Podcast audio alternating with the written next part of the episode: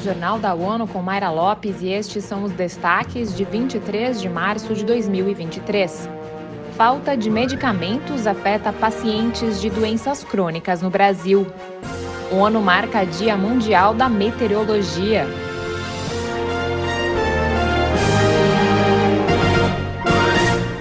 A Organização Mundial da Saúde destaca que a pandemia de Covid-19 acentuou a falta de acesso aos medicamentos para doenças crônicas. Felipe de Carvalho tem mais detalhes.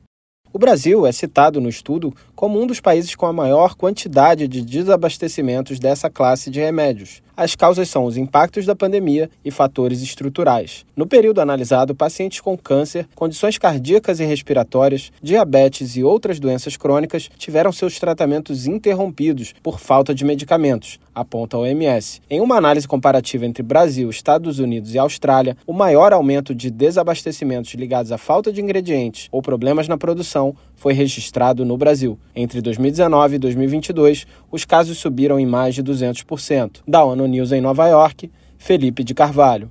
A agência da ONU conclui que é urgente superar os gargalos identificados nas cadeias de produção e distribuição.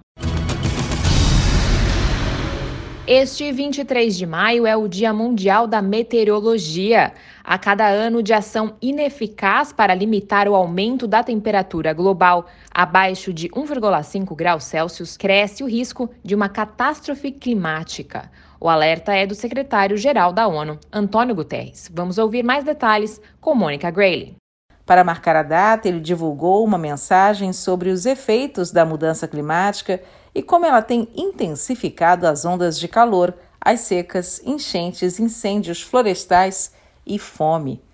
Um outro grande risco, segundo Guterres, são as ameaças de submersão de países e cidades de baixa altitude, além da realidade de extinção de cada vez mais espécies.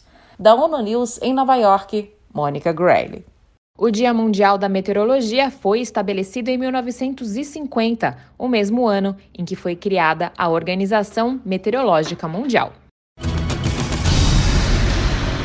Como parte da agenda da Conferência da Água, o secretário-geral das Nações Unidas discursou no encontro sobre o Ano Internacional de Preservação de Glaciares, que será celebrado em 2025.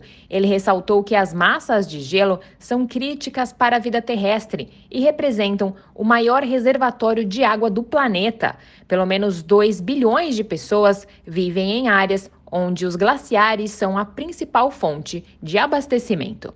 Alertando para os efeitos que o derretimento dessas geleiras poderiam causar, Guterres afirma que os países devem agir conjuntamente para proteger populações e comunidades. Ele sugere a construção de infraestruturas resilientes ao clima e investimento em políticas que conservam recursos hídricos e os ecossistemas para o futuro. Nesta quarta-feira, o secretário-geral da ONU, Antônio Guterres, abriu a Conferência da Água em Nova York. Em seu discurso, ele lembrou que o fornecimento de água, vital para a humanidade, está ameaçado.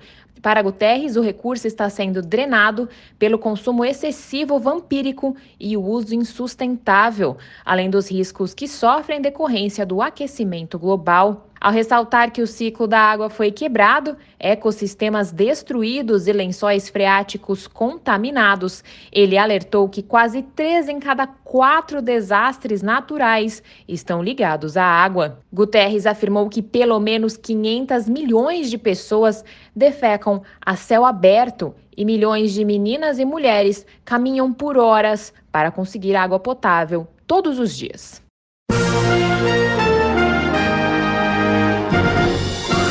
Esse foi o Jornal da ONU. Confira mais detalhes sobre essas e outras notícias no site da ONU News Português e nas nossas redes sociais. Para nos seguir no Twitter, acesse arroba ONU News.